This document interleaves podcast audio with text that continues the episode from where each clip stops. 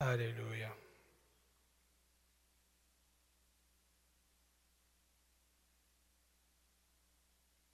Amen. Dieu est bon? Oui. Alléluia. J'avais tellement hâte d'être ici ce matin. ah, non, c'est pas être maso. C'est pas être masochiste que d'avoir hâte d'être à l'église. C'est pas croyable. C'est pas croyable.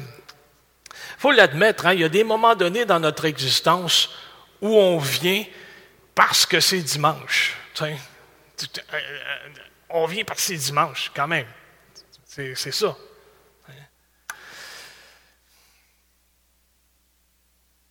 à un moment donné, ben, il y a des rencontres. Puis le fait que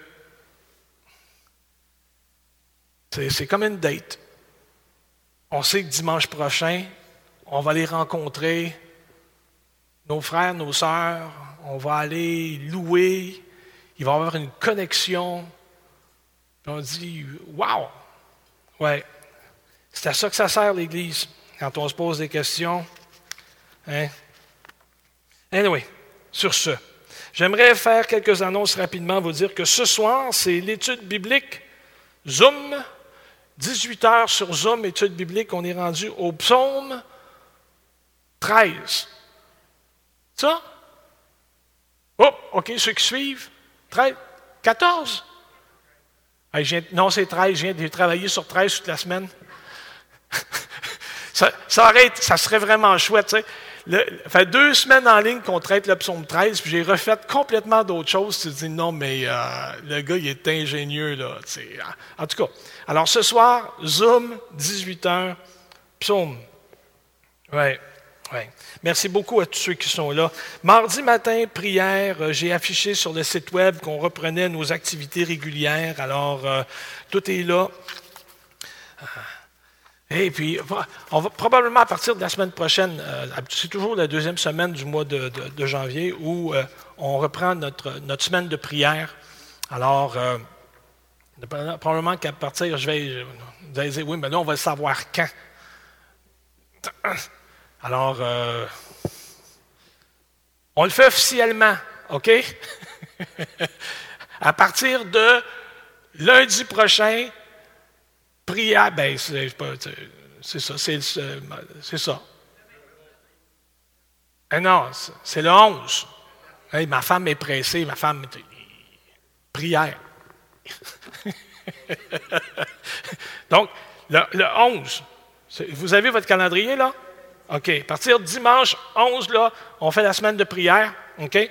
Donc, euh, le, mardi matin, c'est ouvert à 9 h. Et puis, euh, tous les soirs de la semaine, on va faire euh, du, du, 7 à 8. C'est bon? Parce que je sais que vous autres, vous soupez tard. Nous autres, 4h30 et donnez-moi, on a fini.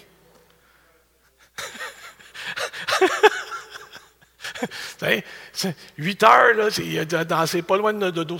OK, donc euh, c'est ça. OK? Donc, à partir du 11, là, tous les soirs de la semaine, de 7 à, 8, prière.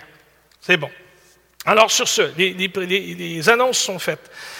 Le texte que je vous propose ce matin, c'est celui de Marc, deuxième chapitre, les versets 23 à 28. On ne lira pas tout d'un coup. On va y aller euh, chemin faisant. Dans notre relation avec Dieu, il n'y a pas grand-chose de plus destructeur, de plus séducteur et de plus décevant qu'un vendeur automobile. non, ça n'a rien à voir. Je faisais un lien avec tantôt. Il n'y a, pas grand-chose de plus destructeur dans notre relation avec Dieu, là. Il n'y a pas grand-chose de plus destructeur, séducteur et décevant que le poison du légalisme. Hein? C'est quoi le légalisme? On l'a déjà vu, là, mais on va le répéter c'est généralement quand ton opinion passe pour une bonne nouvelle. Ça, c'est du légalisme. Généralement, c'est ça. Quand ton opinion passe pour une parole d'évangile, on n'est pas loin du défaut. On a déjà abordé le sujet, on a rappelé Puis je sais que vous allez vous en souvenir, je vois ça dans votre œil déjà, oh, oh je m'en souviens. Tertullien? Oui, c'est ça. On avait déjà cité Tertullien. En fin de compte, c'est pour moi qui l'avait trouvé. C'est euh, le pasteur Timothy Keller, dans son livre Sainte Church, qui va citer Tertullien, le père de l'Église, qui a écrit Comme Jésus a été crucifié entre deux brigands, l'Évangile aussi est crucifié entre deux erreurs, que sont le légalisme et l'antinomisme. Vous allez dire Ah, ben oui, c'est sûr. C'est clair. Hein? Autrement dit, Tertullien dit La bonne nouvelle de l'Évangile est placée entre deux brigands que sont tes opinions, le légalisme, le il faut. Vous allez voir, mais, qu'est-ce qu'il veut dire? On en a plein des il faut dans nos, dans nos, dans nos vies. Donc, entre la morale, si vous préférez, et le c'est pas grave. Dieu t'aime. C'est pas grave. Dieu t'aime. Hein? Entre il faut que tu travailles, puis c'est pas grave, Dieu t'aime. Ça, c'est les deux erreurs entre lesquelles est placé l'Évangile. Puis entre lesquelles, nous, on navigue. Il y a des fois dans notre existence, on est légal, puis d'autres fois, on est mou. Pas juste habillé en mou, tout est mou. Fait on varie entre ça. Ça, c'est les, deux choses qu'il nous faut, dont on doit se méfier dans notre vie. Le légalisme est destructeur parce que ça engendre la mort plutôt que la vie. C'est séducteur parce qu'il possède ce que la chair aime. Ouais. Le légalisme va, va détourner notre attention sur ce qu'on peut faire plutôt que de faire confiance à l'œuvre de Jésus à la croix.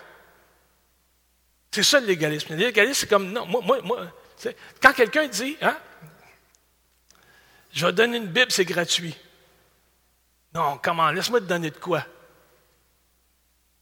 Mais c'est plus gratuit si tu me donnes de quoi. Non, mais c'est parce que si je te donne de quoi, inconsciemment, viens plus m'achaler. Je l'ai payé.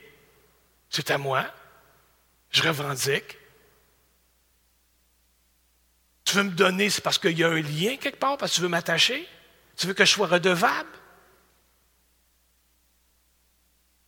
Savez-vous comment ça fonctionne? Hein? Alors, c'est ça, ça détourne notre attention sur ce qu'on peut faire plutôt que de faire confiance que l'œuvre de Jésus à la croix, c'est suffisant. J'ai besoin de rien d'autre. Certains vont appeler ça construire notre propre justice, comme pour garantir notre position devant Dieu. Je vais arriver devant lui, là, puis je vais y étaler mes œuvres. Puis Dieu dit, ouais, on va passer ça au feu. Puis tout ce qui est léger va partir. Au lieu de simplement faire confiance que toute son œuvre qui est de l'or purifié, comme on l'a vu dans le psaume la semaine passée, toute son œuvre qui est de l'or purifié a travaillé pour nous. C'est décevant parce que le légalisme, dis-je, nous fait penser faire partie d'une élite spirituelle. Hein? Alors que dans les faits, on est juste des esclaves d'un Dieu qu'on s'est construit et qu'on s'est bâti. Dans notre texte, il y a ça ce matin. En fin de compte, mon premier point, mon premier point ce serait plutôt laissez pas les règlements d'hommes, ceux qu'on a montés, puis ceux que vous vous montez. Ne les laissez pas vous asservir comme des esclaves spirituels. Donc, les versets 23 à 24 de Marc 2, ça dit Jésus arriva un jour de sabbat et il traversa les champs de blé. Ses disciples, chemin faisant, se mirent à arracher des épis. Les pharisiens lui dirent donc Pourquoi font-ils ce qui n'est pas permis pendant le sabbat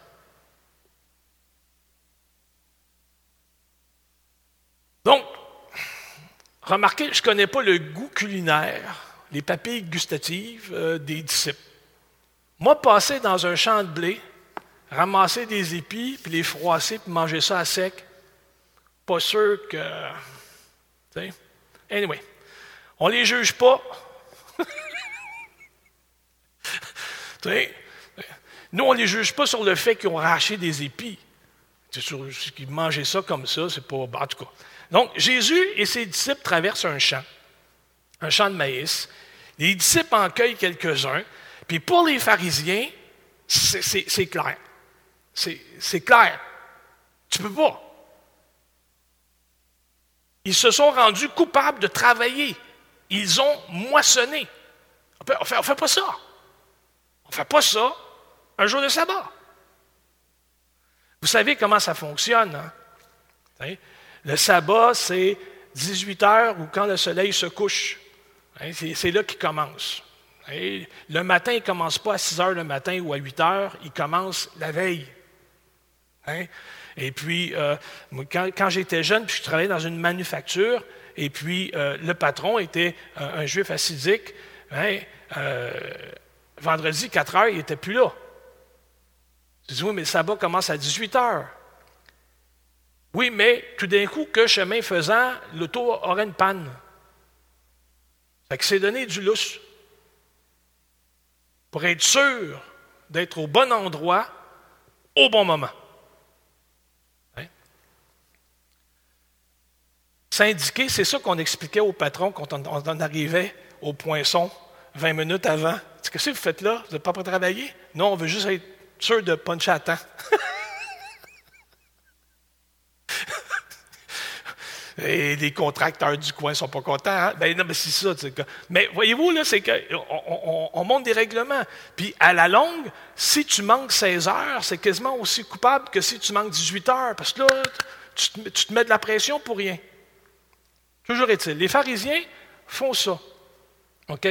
Les disciples se sont rendus coupables de travailler parce qu'ils ont moissonné le jour du sabbat. Donc, les pharisiens de l'époque avaient monté, érigé une montagne de règlements. C'était leur contribution à la tradition. Puis, cette montagne de règlements-là rendait esclaves ceux et celles qui voulaient pratiquer selon les règles. Il y en avait tellement. Il y en avait beaucoup. Personne, finalement, ne pouvait les suivre et personne n'aurait dû s'attendre à pouvoir le faire non plus, selon les dires de l'apôtre Paul ou même de Jésus. Les pharisiens avaient réussi à inverser les intentions divines qui étaient à l'origine de bénir l'humanité. Dans Genèse, pas besoin de tourner là, mais néanmoins, prenez en note si ça vous tente. Genèse 50, 20, on a l'histoire de Joseph qui dit à ses frères, le mal que vous comptiez me faire, Dieu comptait en faire du bien afin de faire ce qui arrive en ce jour. Le, texte est remarquable. Je fais une petite parenthèse sur Joseph. Là. Le, texte est super beau en ce qu'il montre tout le chemin parcouru par Joseph. Parce qu'on sait que Joseph était un petit vantard.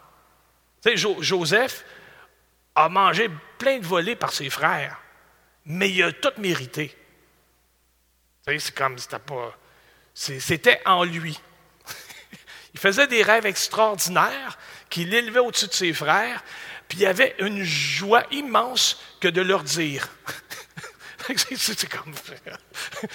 sais, entre ça puis chercher le trouble, c'est comme, c'est pas mal pareil. Euh, bon, Joseph, va comme passer par-dessus toutes les mésaventures qu'il a vécues. Par sa faute, puis des fois pas par sa faute. La prison, la famine. il, passe par-dessus tout ça pour leur dire le mal que vous comptiez me faire, Dieu, lui, comptait en faire du bien. Pas m'en faire du bien. En faire du bien, pour vous aujourd'hui. Voyez-vous que le changement, de lunettes de Joseph dans cette histoire-là? Anyway, on ferme la parenthèse. Hein? On revient aux pharisiens. Les pharisiens avaient fait ça. Dieu a placé hein, les dix commandements, si vous préférez, pour le bien de l'humanité. Là, vous allez dire le bien de l'humanité. On nous interdit tout. Pas le droit de rien faire. Surtout que dans les dix commandements, ça dit convoite pas la femme de ton voisin et tu ne tueras pas. Franchement, on nous limite. Des fois, on réfléchit vraiment, en tout cas. Dieu place dix instructions, puis il dit, si tu fais ça, honore ton père et ta mère afin de vivre vieux sur la terre. fais ça. Puis tu vas voir ça, comme dirait Legault, ça va bien aller. Hein? Dieu avait installé de ces instructions, puis les pharisiens ont réussi à inverser ça. À l'époque de Marc, faisaient le contraire. Ils ont changé la bénédiction en malédiction. Ils ont changé ce qui donnait le droit de vivre dans un espace restreint où la punition te surveillait tout le temps. Là où le bas blesse, ou là où ça passe pas, c'est que ce n'est pas les règles comme telles, c'est plutôt qui les a édictées qui ne marchent pas. Souvenez-vous, mon deuxième point, le jour du Seigneur doit être une bénédiction, puis pas un fardeau. Je pourrais même dire, souvenez-vous qu'une vie chrétienne passée en Dieu, c'est un sujet de bénédiction, ce n'est pas un fardeau. Par rapport à la vie de péché, il n'y a absolument aucune commune mesure entre ce que le monde a à nous offrir avec ce que Dieu donne. Ça n'a absolument rien de semblable. Quand on dit que c'est libérateur, c'est vraiment libérateur. La vérité vous rendra réellement libre.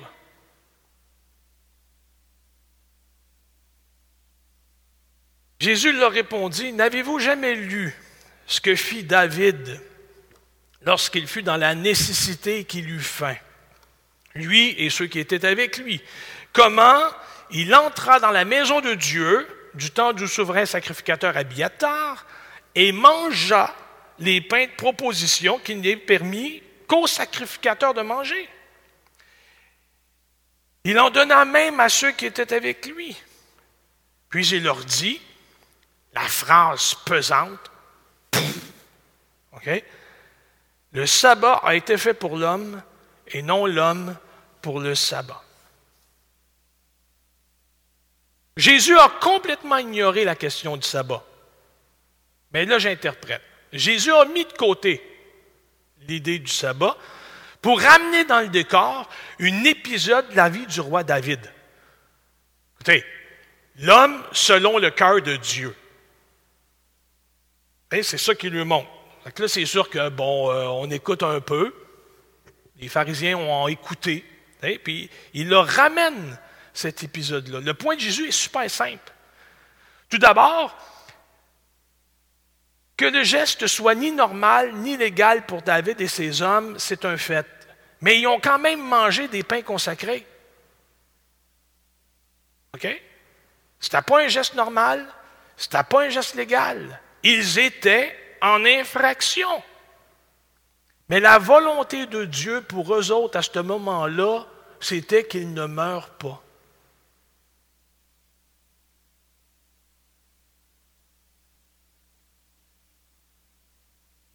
À ce moment-là, la préoccupation divine en était une de protection, puis en était une de providence.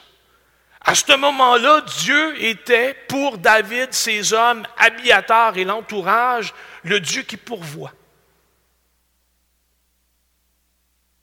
Jésus termine avec un principe qui aurait dû guider l'observation juive du sabbat depuis le début. Le sabbat est fait pour l'homme et non l'homme pour le sabbat. Jésus a donc promulgué une vision de Dieu puis de ses règlements qui nous libèrent des contraintes légalistes plutôt que de nous attacher à de pesants fardeaux, à des boulets pesants. Le meilleur exemple, ce n'est pas la première fois que je l'utilise, mais c'est parce que pour, pour moi, ça a, été, ça a été pénible longtemps. Prier une heure. Dans les années 80, dans l'Église, il fallait que tu pries une heure. Watchman Nee l'avait dit. Je n'avais dit, Jésus va dire aux disciples au jardin, vous n'avez même pas été capable de veiller une heure avec moi.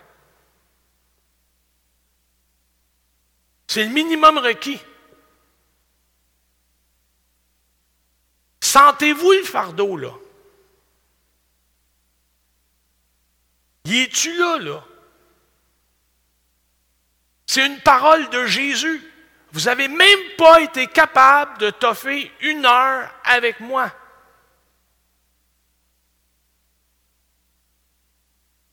À chaque fois que je réussissais mon heure, toutes mes autres chums étaient de la petite bière à côté. Parce que moi, j'avais toffé l'heure. C'est ça du légalisme. Ah, c'est-tu de l'amour, ça? C'est-tu de la dévotion, ça? Non! C'est de la discipline puis de la rigueur. À force de taper sur le clou, le clou va rentrer. Puis l'heure va passer comme ça. Quand je vais être rendu là, les autres n'y seront pas. Ça m'a ça a ruiné ma vie, ça, quasiment. J'ai tellement essayé. Puis là, avait des trucs du, du docteur Stanley à radio qui disait divise ton heure. Fais cinq minutes de silence, deux minutes de silence, rajoute trois minutes de louange. Après ça, prie pour toi. Après ça, fais le ménage. là, tu pries avec ta montre chronomètre. à un moment donné, moi, le pogner le tour. À un moment donné, ça va marcher. Puis là, tu essayes, puis tu forces, puis tu forces, puis tu forces. Puis tu réalises après ça que l'apôtre Paul dit priez sans cesse.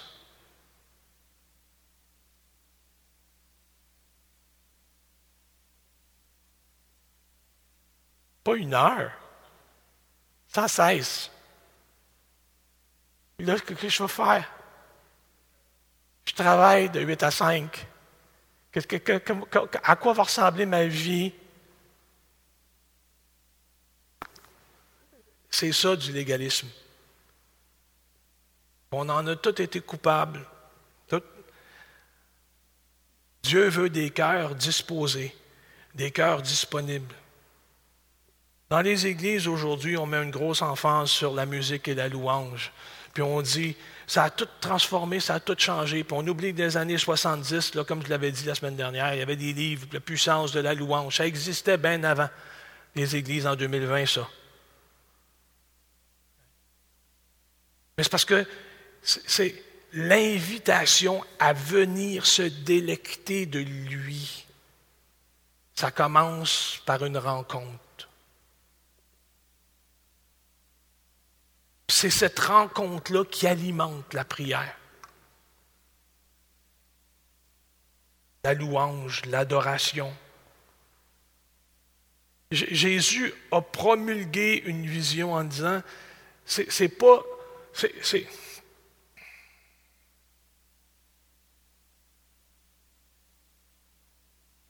la prière est faite pour toi, pas toi pour la prière.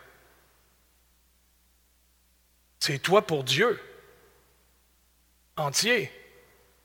Mais tout ce qu'il met à ta disposition, c'est des outils pour ta transformation, pour ta restauration. On prie pour que la Seigneurie de Jésus-Christ soit notre encre, un encre solide, puis soit aussi le guide. Dans Marc 2,28, Jésus dira de sorte que le Fils de l'homme est maître même du sabbat. En 2021, on ne comprend pas bien l'ampleur de la déclaration de Jésus.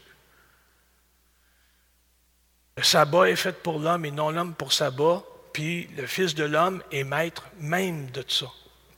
On, dit, ah, OK, mais cette, déclaration-là, pour nous autres, c'est, elle n'a rien de renversante.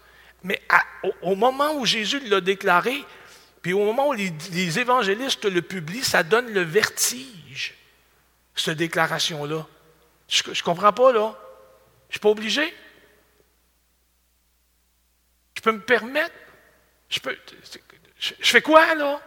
Non, mais là, c'est pas clair. Parce qu'on n'est pas habitué à avoir de la liberté. Parce que, je vais le dire comme ça, là, on n'est pas des leaders nés, des dirigeants nés. On n'est pas tous pris dans un esprit d'entrepreneuriat. On n'a pas tout ce talent-là. Une grande majorité d'entre nous, là, on est des serviteurs.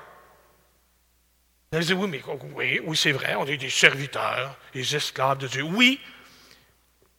Donc, qu'il nous en fasse une liste de choses qu'on doit faire, puis on va la faire. C'est pas compliqué. Chaque matin, on arrive, et où la liste? Je fais l'affaire. Puis à la fin de la journée, on va, dormir tranquille, hein? coucher en étoile dans le lit, puis euh, le repos du guerrier. Puis le lendemain matin, donne-nous ta liste. C'est, hein? Une liste?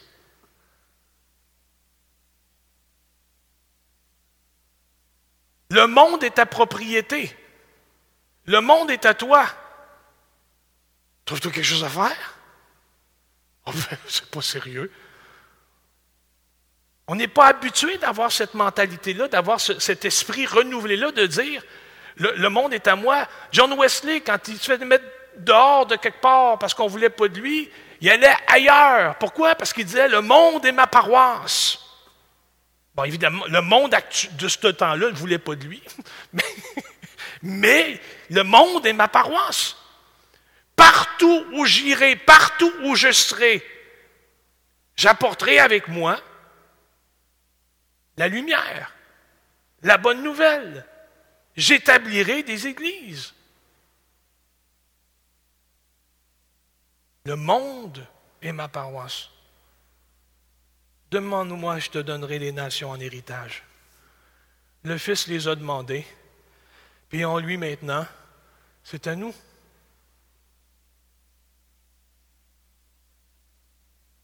La déclaration de Jésus donne le vertige. Parce que soudainement, notre vie est gérée par une relation personnelle et pas gérée par des règlements, c'est pas géré par une liste de choses à faire. Hein? Qui va dire à l'autre quoi faire? Si moi je dis pas. On annonce la bonne nouvelle, puis un coup qu'un individu l'a accepté, on lui dit OK, voici maintenant les cinq choses que tu dois faire.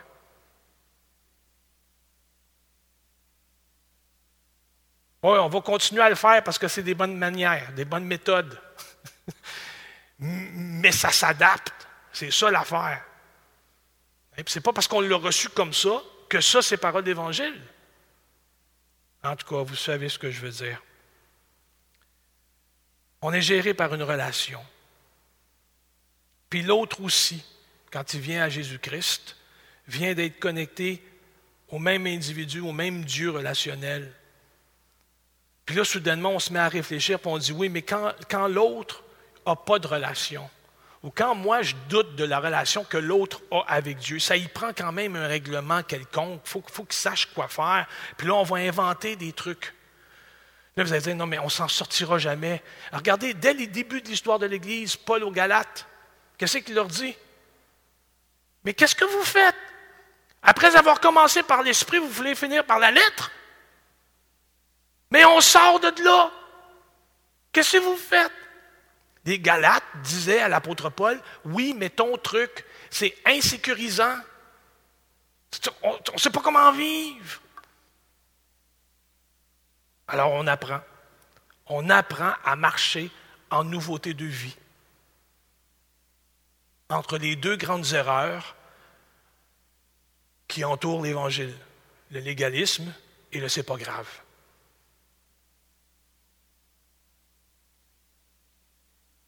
Jésus va donc rattacher son titre de fils de l'homme à celui de maître du sabbat et va même affirmer qu'il est les deux. Il est celui qui fonde, celui qui gère. Jésus va advenir comme le révélé ou si vous préférez, comme la révélation à tout le monde. Souvenez-vous, hein, il, a, il a dit en Matthieu, toute autorité m'a été donnée dans le ciel, sur la terre. Et en tant que maître du sabbat, il détermine ce qui est loi et ce qui ne l'est pas, ce qui est instruction et ce qui ne l'est pas.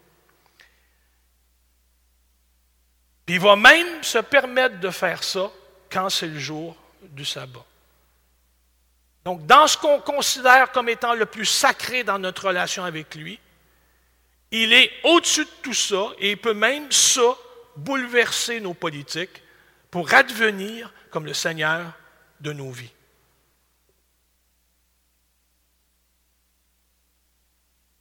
C'est lui qui décide et qui dit ce qui est irrévocable.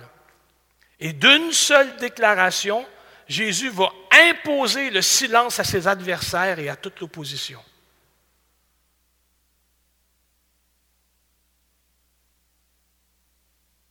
Les pharisiens fondaient leur position sur une tradition. Et en se faisant, ils ont passé à côté de ce que Dieu veut leur dire. Nous, notre encre, c'est Jésus. C'est lui qui est l'autorité spirituelle et terrestre, puis il est partout, en tout, Dieu. Puis comme Dieu, il s'est déclaré maître de ce qui est précieux, de ce qui est sacré, de ce qui est un moment particulier, du sabbat. Là, là où Dieu amène sa paix. Il n'y a pas besoin de notre permission bien que quelquefois il va la demander. Hein. Mais néanmoins, il n'y a pas besoin de notre permission. Ce matin, si j'avais une question à vous poser, ce serait celle-ci. Est-ce que tu as abdiqué? Est-ce que tu as rendu les armes de ta vie? As-tu arrêté de te battre contre lui?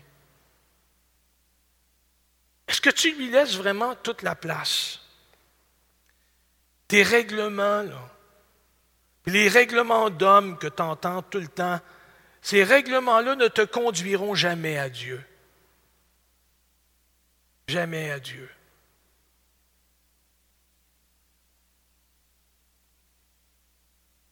On a un cantique hein, qui dit Tel que je suis sans rien à moi, sinon ton sang versé pour moi et ta voix qui m'appelle.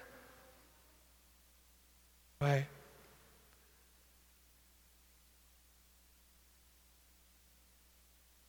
y avait un non-voyant placé sur le bord de la route. Quand il a entendu parler que c'était Jésus de Nazareth qui s'avançait, il s'est mis à crier ce qui pouvait paraître aux oreilles des disciples comme du beuglage.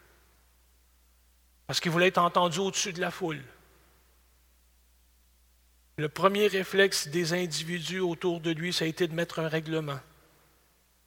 Tais-toi, tu déranges.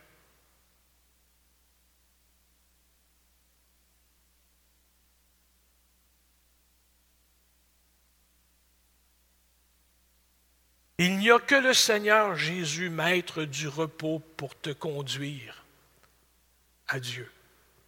Il y a juste lui comme chemin. Les apôtres, Pierre en particulier,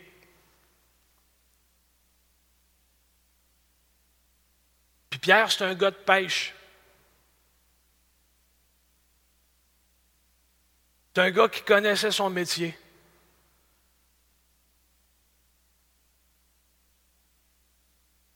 Il savait, lui, que quand une nuit durant, tu ne réussis pas à pogner de poisson, va te coucher. On commencera demain. Il ne connaissait pas qui était le maître du sabbat. Quand ils sont arrivés au rivage, Jésus leur a dit Prenez vos filets, jetez ça du côté droit de la barque.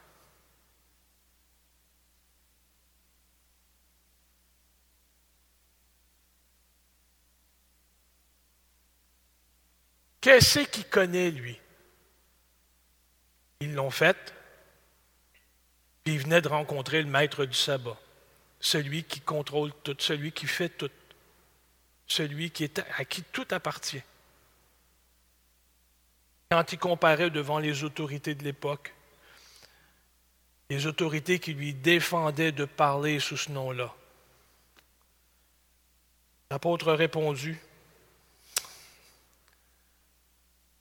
Vaut mieux obéir à Dieu plutôt qu'aux hommes. Vaut mieux faire confiance à Dieu plutôt qu'aux hommes.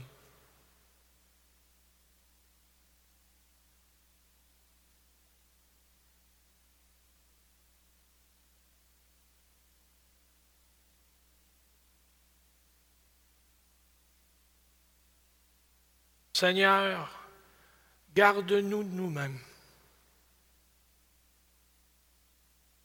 Tu sais que dans notre initiative, Père, dans notre désir de voir le bien, de voir les vies restaurées, les vies gardées en toi, on établit des protocoles.